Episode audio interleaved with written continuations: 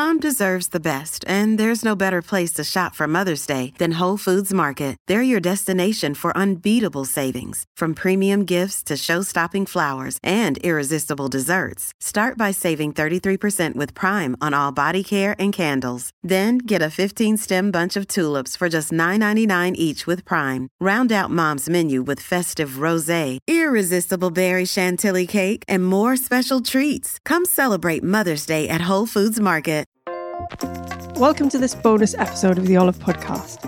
Each week, we ask our favourite chefs, cookie writers, and characters from the food scene to reveal their top three cooking cheats, hacks, and shortcuts to help make your time in the kitchen truly effortless.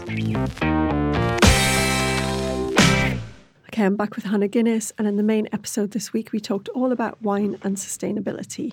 Now, Hannah's going to give us her top three tips. What have you got for us, Hannah?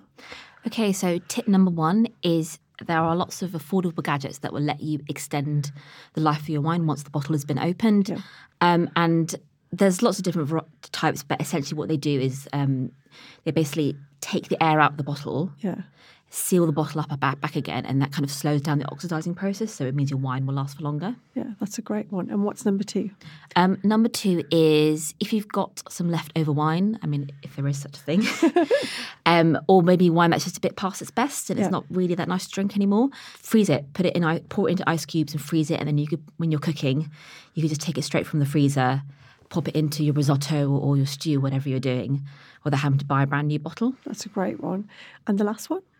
So the final tip is again uh, a great way to use up leftover wine or wine that's a little bit uh, past its best is to make a sangria or a mulled wine. Um, you can do it with red, white, pink wine, um, and with sangria again, whatever kind of seasonal fruit or leftover fruit you have to hand. Most mixes will work.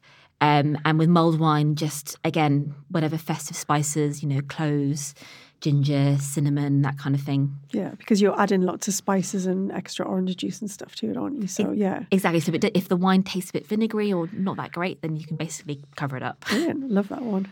Thanks a lot, Hannah. Thanks. Thank you for listening to the Olive Podcast. For recipes and more information, head to olivemagazine.com. And don't forget to subscribe at iTunes, Acast, Spotify, or wherever you get your podcasts.